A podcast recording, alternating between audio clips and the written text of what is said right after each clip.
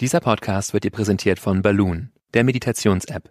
Ich bin Boris Bornemann, Psychologe, Neurowissenschaftler sowie Stimme und Kopf hinter der Balloon-App.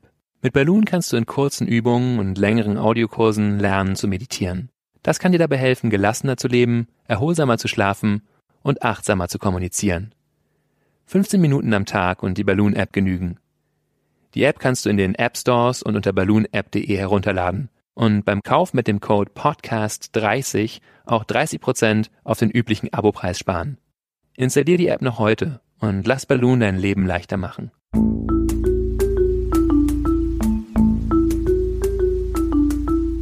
Verstehen, fühlen, glücklich sein mit Sinja Schütte und Boris Bornemann.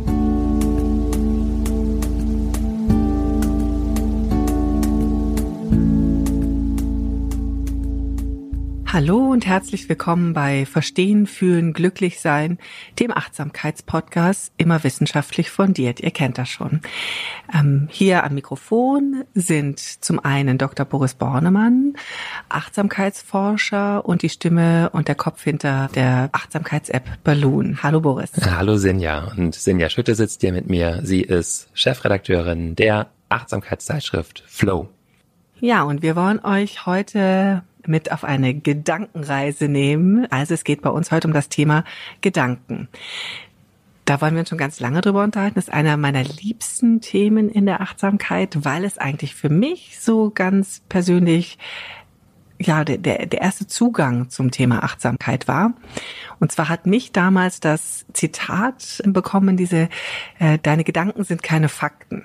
Mhm. Was ja eigentlich, äh, finde ich, total eine Selbstverständlichkeit, eine Banalität ist. Mhm. Und gleichzeitig fand ich es unfassbar entlastend, mir klar zu machen, meine Gedanken sind keine Fakten. Und zwar genau in den Momenten, wenn ich so das Gefühl habe, oh, was denkt der jetzt über mich? Der denkt bestimmt oder die denkt bestimmt oder ja, wenn man so dieses seltsame Gefühl hat, jemand anders könnte böse sein, jemand anders könnte schlecht über einen denken oder könnte ja auch gemein über einen denken, das finde ich ganz schön da zu denken, ja, denken, denken, denken, mhm. aber also da das Gefühl zu haben, nee, das sind jetzt nur meine Gedanken, das sind eben nicht die Tatsachen, das ist nicht die Wirklichkeit das war ganz persönlich mein Zugang damals, ja, mein erster ich sehr schön, dass wir damit anfangen, dass das für dich was Entscheidendes war. Ja. Vielleicht kannst du noch mal mehr sagen, inwiefern das für dich befreiend oder entlastend gewesen ist, das so zu erfahren oder diesen Blickwinkel einzunehmen.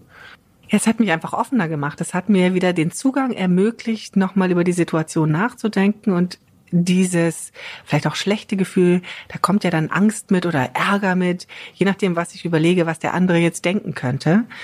Ähm, ich glaube, es gibt ja auch dieses Bild vom, äh, dass man irgendwas über seinen Nachbarn denkt und auf dem Weg zum Nachbarn so sehr diese, diesen Gedanken, was der Nachbar denken könnte, verinnerlicht, dass wenn er die Tür öffnet, man ihm sozusagen ins Gesicht schlägt. Äh, da gibt's doch ein Gleichnis, ja, glaube ich, oder?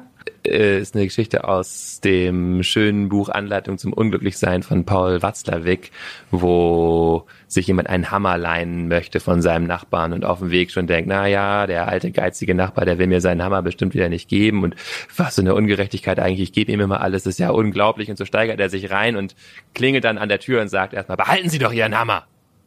Genau. Also das mochte ich einfach sehr gerne. Also insofern, ähm, als mir, als ich das gesehen habe oder als ich dieses Zitat gesehen habe, ich habe das ähm, bei uns in der Zeitschrift ehrlicherweise gesehen, in Flow, und das war gehandlettert und es hängt bei mir auch seitdem an der Wand. Und da erinnere ich mich manchmal wirklich daran, dass ich denke, nee, wenn ich Angst habe oder wenn ich das Gefühl habe, oh, ich könnte den Flieger verpassen oder das sind ja alles Gedanken.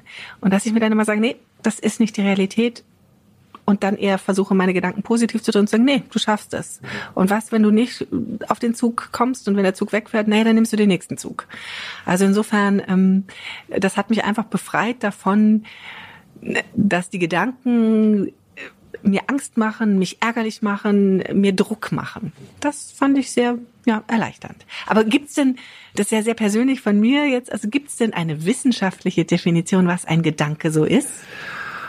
Da haben sich sicher einige Leute dran probiert und du hattest es ja vor unserem Gespräch hier gerade, als die Mikrofone noch nicht liefen, schon angekündigt. Ich frage dich gleich nach einer Definition von Gedanken und da habe ich schon mir viele Gedanken gemacht, Gott, was sage ich denn da? Weil das ja sowas Selbstverständliches ist. Wir wissen es eigentlich alle, was Gedanken sind. Deswegen glaube ich, probiere ich mich jetzt auch nicht an einer griffigen Definition, aber gebe vielleicht mal so ein paar Beispiele. Ähm, und zwar sind es sowohl Bilder, die wir im Kopf haben, als auch verbale Fetzen, Wortfetzen, Satzfetzen, manchmal auch ganze Sätze. Manchmal simulieren wir auch ganze Szenen.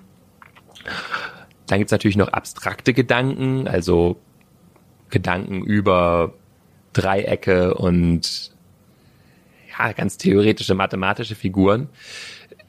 Ausgehend, das ist vielleicht ganz gut, sich klar zu machen oder sich vorzustellen, wie sich Gedanken entwickelt haben, nämlich als Simulation eines nicht tatsächlich stattfindenden ähm, sensorischen Geschehens. Also ich stelle mir vor, ich würde etwas sehen oder ich würde mich in einer bestimmten Art und Weise bewegen. Auch das ist ja, geht ja einher mit bestimmten, wir sagen, interozeptiven und propriozeptiven Signalen. Also das sind auch Sinnesmodalitäten, die wir haben, das Spüren des Inneren des Körpers. Und auch das kann im Gehirn abgebildet werden. Sozusagen, und zwar in der Regel unter Beteiligung der gleichen Regionen, die auch das tatsächliche sensorische Geschehen abbilden.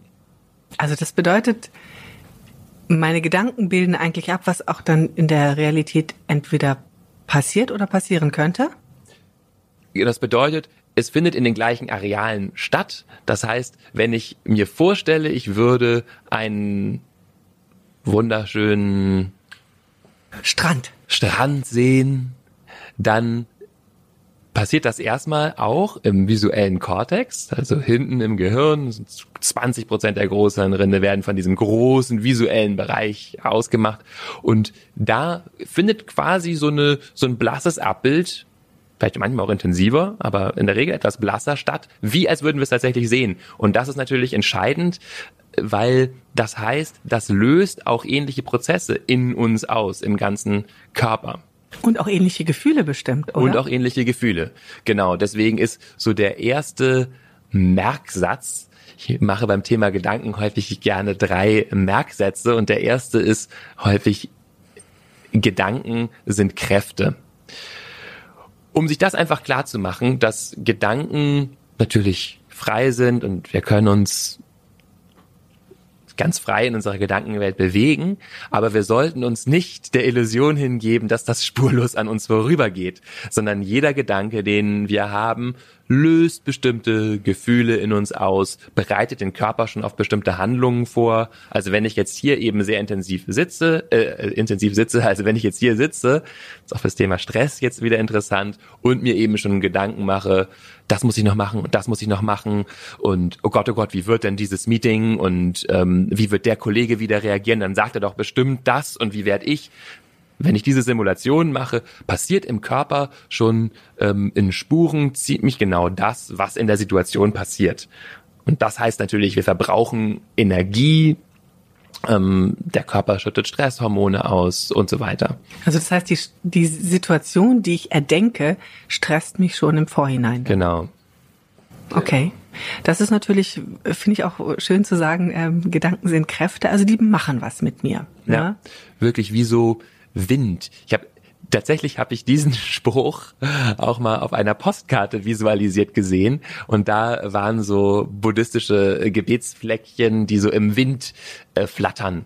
Irgendwie fand ich das ganz schön, so dieser Gedanken als Wind ist auch ein schönes Bild, weil es bewegt uns sozusagen innerlich wie der Wind und es ist auch ein schönes Bild für das, worauf wir äh, wahrscheinlich jetzt demnächst mal kommen, nämlich achtsamer Umgang mit Gedanken, was bedeutet das? Und ähm, das hast du ja schon sehr schön beschrieben. Ähm, dieses Be Betrachten von Gedanken als Gedanken. Oder auch, wir könnten sagen, Betrachten von Gedanken als Naturereignisse in uns. Also das nicht identifiziert sein mit dem Gedanken, nicht quasi drin sein und dieses Meeting quasi schon erleben, sondern begreifen, aha, da findet Denken in mir statt. Und das ist so, können wir uns bei diesem Windbild bleibend so vorstellen, wie als würden wir das Segel einholen. Und auf einmal reißt uns dieser Gedanke also nicht mehr so mit, bewegt den Körper nicht so sehr mit, es werden nicht so viele Stresshormone ausgeschüttet, die Muskeln spannen sich nicht schon an in Antizipation des Schlimmen, das Kiefermuskel kann sich mal wieder lösen. Und so weiter. Äh, also wir merken, ah, ich bin unter dem Einfluss dieses Gedankens, der bläst durch mich durch und in dem Moment, wo ich quasi wie innerlich still werde und daneben mich trete und sehe, ach, das passiert, ist es wie, als würden die Segel eingeholt und mich würde dieser Gedanke nicht mehr so mitnehmen.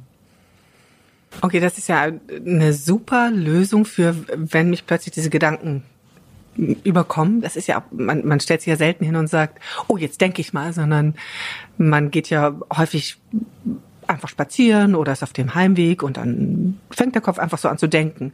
Das war ja auch ein, eins unserer ersten äh, Gespräche, wo du so schön gesagt hast, der Kopf ist zum Denken da, das soll er ja auch. Also sehr prima, dass da Gedanken sind. Ähm, also das heißt, in dem Moment, wenn die Gedanken einfach da sind, kann ich das Segel einholen und kann so ein bisschen stoppen, was diese Gedanken mit meinem Körper machen, mich vielleicht stressen oder mich ängstlich machen. Aber am Ende möchte ich ja manche Dinge auch durchdenken. Also wie du gerade gesagt hast, ich habe ein, ein, Meeting, ein, ein, Treffen mit Freunden, eine Rede vor mir oder sowas, eine für den Geburtstag des Vaters oder so. Das heißt, das möchte ich ja durchdenken. Gibt es da eine Herangehensweise aus achtsamer Art, dass ich das dass mich das nicht so mitreißt, sondern äh, dass ich das sozusagen sachlicher angehe? Oder würdest du sagen, allein schon, weil ich es plane, ist es eigentlich, brauche ich mir keine Gedanken machen darüber, dass es mich mitreißt? Es geht darum, sich immer bewusst zu sein, dass ich denke. Und solange ich das bin, reißt es mich auch gar nicht so mit, beziehungsweise hat das Mitreißen eine andere Qualität. Es wäre ja auch schade, wenn wir uns nicht mehr von unseren eigenen Gedanken mitreißen lassen könnten, uns nicht mehr unsere Fantasien hineinbegeben und merken, wie glücklich uns das macht, sich das vorzustellen, was da passieren könnte, oder mit dem dankbaren Gedanken, ah, wie schön, wie ähm, harmonisch es gerade in meiner Familie ist und wie nett, dass die Person so gut mit mir harmoniert oder diese Dinge da nicht mitzufühlen mit den, den eigenen Vorstellungen wäre ja auch schade. Es ist sozusagen der Trick oder die Herangehensweise, eine wohltuende Herangehensweise, eben dieses Bewusstsein, was jetzt gerade geschieht, einschließlich der Gedanken, immer so ein bisschen mitlaufen zu haben. Und das passiert eben mit zunehmendem Achtsamkeitstraining ganz automatisch, dass wir in der Regel dann eben bemerken, jetzt bin ich in so einen Gedanken reingeraten und ich bin hier schwitzend, sitze ich irgendwo im Auto hinterm Steuer, weil ich schon das und das irgendwie denke. Das merke ich dann eher. Und habe damit natürlich eine gewisse Wahlfreiheit, wo ich es hinlenke. Oder eben, wenn es mir gut geht oder wenn ich plane, merke ich eben auch, okay, jetzt plane ich das. Und Jetzt ähm, habe ich das gedacht, das gedacht, okay. Also wie würde ich das machen morgen? Wen muss ich noch anrufen? Wen muss ich dafür einladen? Welche E-Mail muss noch geschrieben werden? Und jetzt gleitet es vielleicht an, E-Mail zu schreiben. Oh, das war ja letztes Mal so nervig und dann äh, ne, habe ich mich da ja so verfranst und äh, jetzt wie mache ich da so? Und dann kann es passieren, dass ich eben merke, oh, jetzt wird dieses Gedenke irgendwie unproduktiv oder ich gerate in Stress, denke denselben Gedanken dreimal und da bietet Achtsamkeit dann die Möglichkeit, eben diese, diese Gesamtschau des Geschehens präsent zu halten und zu merken, okay, ich denke dasselbe dreimal, ich gerate in Stress, jetzt vielleicht mal durchatmen, mich gerade hinsetzen, ähm, kurz schauen, was will ich jetzt tun. Du bist jetzt hier schon halb bei der Übung. Also das wäre jetzt eigentlich meine natürlich logisch anschließende Frage. Hast du wieder eine Übung mitgebracht, ähm, wie wir uns mal in der Achtsamkeit äh, einen Gedanken angucken können oder Gedanken angucken können, außer nur, ich sag jetzt mal, tief einzuatmen und bewusst sich zu machen. Ich denke, gibt es da noch eine spezielle Übung, eine Meditation? Ja, also es gibt zwei Zugänge, so sagen wir mal, es gibt bestimmt, es gibt immer mehr, es gibt immer tausend Zugänge zu allem, aber zwei pragmatisch einfache Zugänge. Zudem, das will ich vielleicht noch kurz sagen, was wir in der Psychologie auch als kognitive Diffusion bezeichnen. Das ist eigentlich das, was du gerade beschrieben hast oder über das wir hier reden. Ich gebe dem Kind mal einen Namen. Diffusion, kognitive Diffusion finde ich ein ganz schönes Wort, also kognitiv klar von Gedanken. Und Diffusion bedeutet quasi eine Defusion, also eine Loslösung, ein Aufheben der Fusion, der Verschmelzung von mir mit Gedanken. Und äh, finde ich ähm, sehr treffenden Begriff, weil es hat wirklich dieses entkoppelnde Moment. Wir sind drin im Gedanken, wir sind quasi mit ihm identisch. Während ich hier sitze, rege ich mich schon auf und dann ist eben genau, die Kollegin denkt das über mich, dann denkt sie das auch. In dem Moment ist das deine Realität. Die Kollegin ist doch bestimmt wieder super kritisch und sauer. In dem Moment ist es so, als würde sie neben mir stehen und sagen, Frau Schütte, das haben Sie aber wirklich beschissen gemacht. Dürfen wir solche Sachen sagen? Ja, beschissen. Ja, klar, wir sagen, sagen ja. oder? Ja, das, das haltet ihr aus. Ja, oder? wir sind hier nicht äh, äh, gut. Ähm, ja, also diese ähm, kognitive Diffusion. Diffusion. Du wolltest das benennen, das? Genau, genau, ich wollte es benennen. Es geht um diese Entkopplung in dem Moment, wo es mir bewusst wird, ah, das ist ein Gedanke. Die Kollegin denkt schlecht über mich trete ich quasi aus dem Gedanken raus, bin nicht mehr mit ihm verschmolzen. Und das um es nochmal kurz jetzt von der psychologischen Seite weiter zu beleuchten, bevor ich zu den Übungen komme, ist nachweislich ein ganz entscheidendes Wirkmoment bei therapeutischen Verfahren. Man stellt fest, dass in dem Maß, in dem Menschen das gelingt, ihre ängstlichen und ihre depressiven Symptomatiken zurückgehen. Weil, dann so begründet meistens mit es geht zurück, die subjektive Glaubwürdigkeit des Gedanken. Das heißt, wir bemerken also, hm, der ist gar nicht so verlässlich, dieser Gedanke, sondern es ist eben nur eine Fiktion meines Geistes. So, und jetzt habe ich kurz nochmal das benannt, weil wir es wissenschaftlich nennen würden und auch nochmal äh, Studie zu benannt, dass das wirklich mit Symptomreduktion verbunden ist. Jetzt praktisch. Jetzt kommt die Übung, wunderbar. Genau. Erster Zugang, ganz einfach, sich fragen, was denke ich gerade und es benennen. Also während ich sitze und so bisschen vor mich hin drömmel mit meinen Gedanken, was zu sagen, ich denke darüber nach, dass ich nachher noch tanken muss und meine Einkaufsliste äh, erledigen muss. Oder ich denke darüber nach, dass die Kollegin aber wieder ganz schön böse mit Gemein mir zu mir war. Genau. So. Und in dem Moment geschieht schon diese Diffusion, weil ich merke, ich denke darüber nach, dass. Das heißt, da ist schon klar, ah, da gibt's ein Ich und da gibt's den Gedanken. Das heißt, da ist dieser Gedanke schon getrennt von mir. Übrigens, zweiter Merksatz. Ich habe das Gefühl, ich muss diese Set Merksätze, diese drei. Danach hätte ich noch, dich auch noch gefragt. Genau. genau. Also der zweite Merksatz ist eben, ich bin nicht meine Gedanken.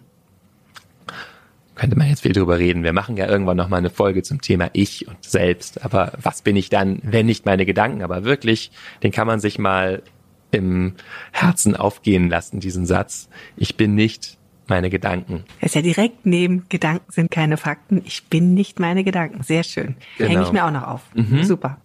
Genau, ich bin nicht meine Gedanken. Und das merke ich also schon, indem ich das so benenne, mich neben mich stelle. Das ist der, sagen wir mal, einfache Weg, das im Alltag jederzeit zu machen. Oder ich kann das richtig auch als Meditation machen, wenn ich mich hinsetze, meinen Körper spüre, Atem spüre, mir dann die Frage stellen, was beschäftigt mich gerade?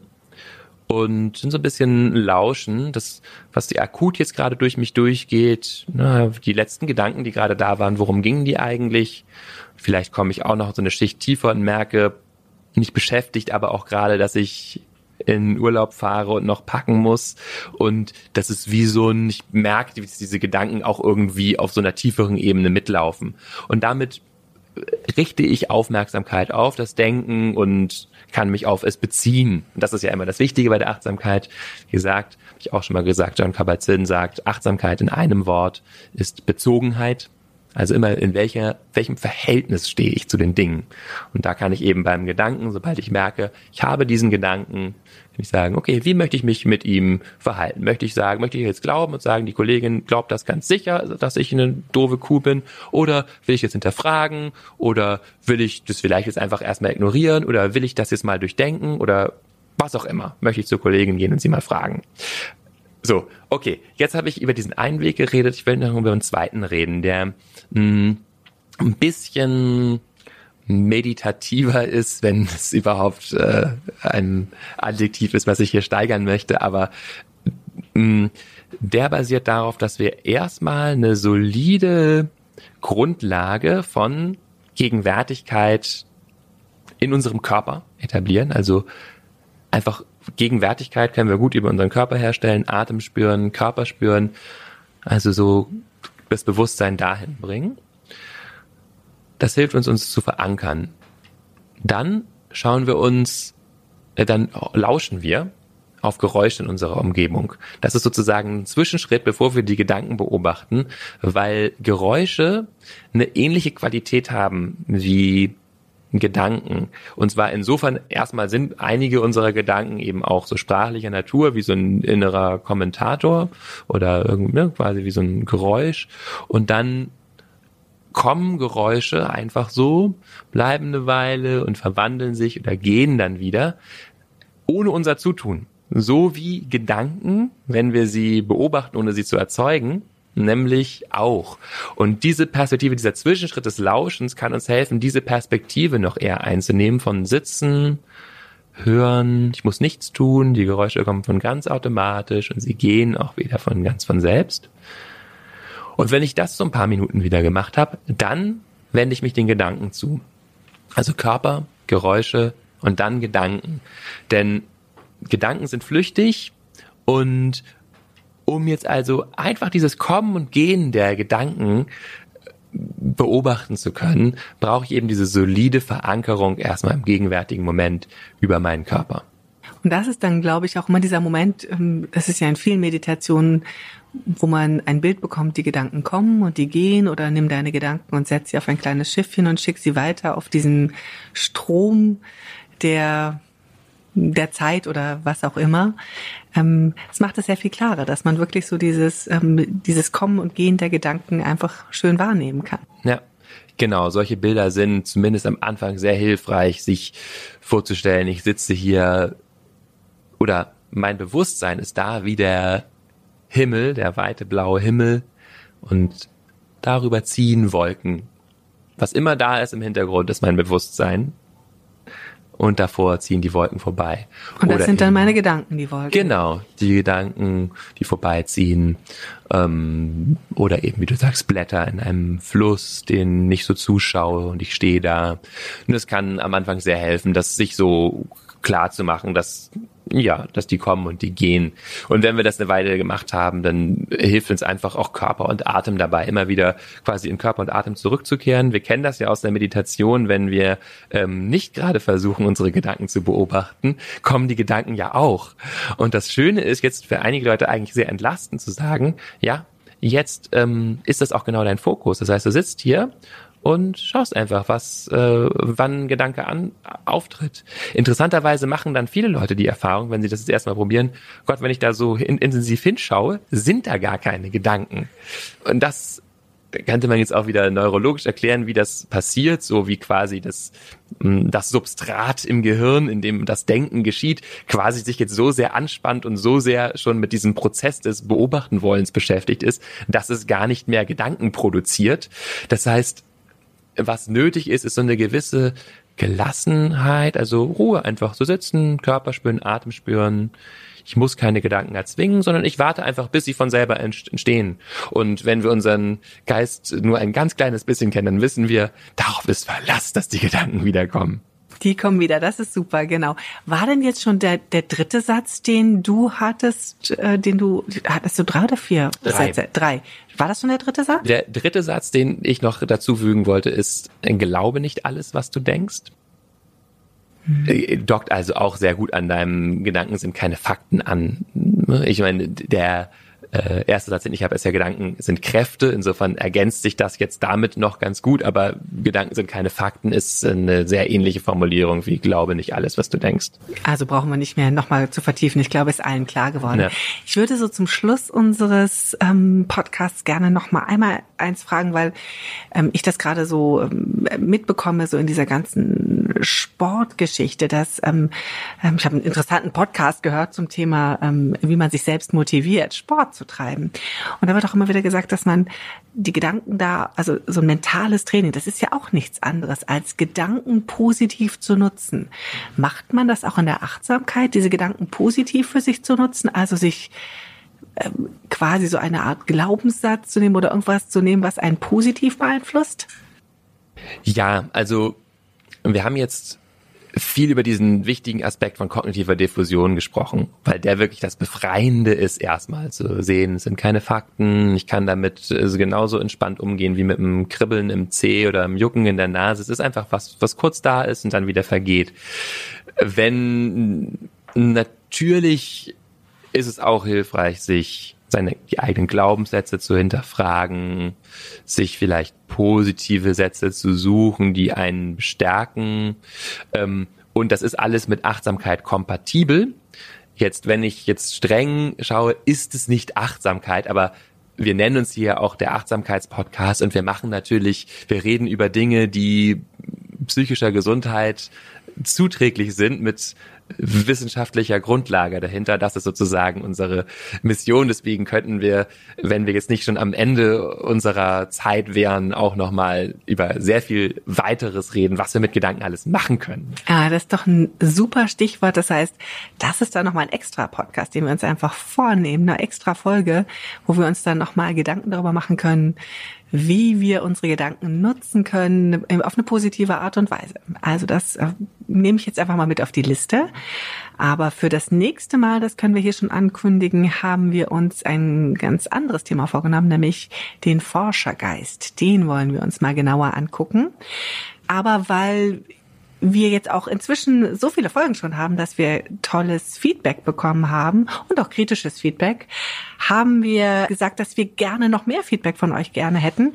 Und deswegen würde ich gerne an dieser Stelle einmal eine E-Mail-Adresse sagen, wohin ihr uns Fragen stellen könnt, worüber ihr mal sprechen oder, oder worüber ihr möchtet, dass wir mal sprechen oder Fragen, die ihr habt, Kritik, die ihr habt, Positives, die ihr habt, äh, total gerne. Und zwar könnt ihr uns schreiben unter podcast at balloon app balloon.de, also podcast at balloon, balloon B-A-L-L-O-O-N und app einfach hinten dran app in einem Wort geschrieben.de.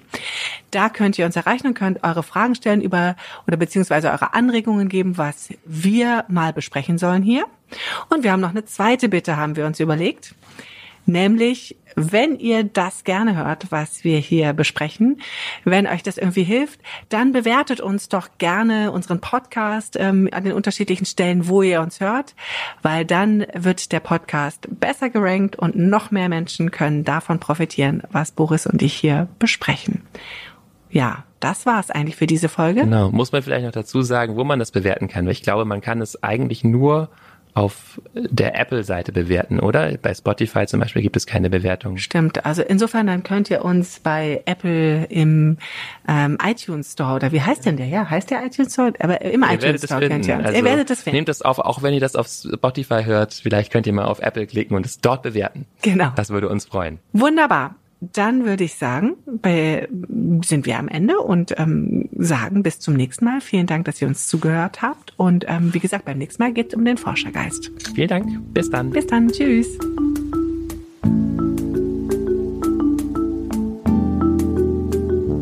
Das war Verstehen, Fühlen, Glücklich sein, der Achtsamkeitspodcast.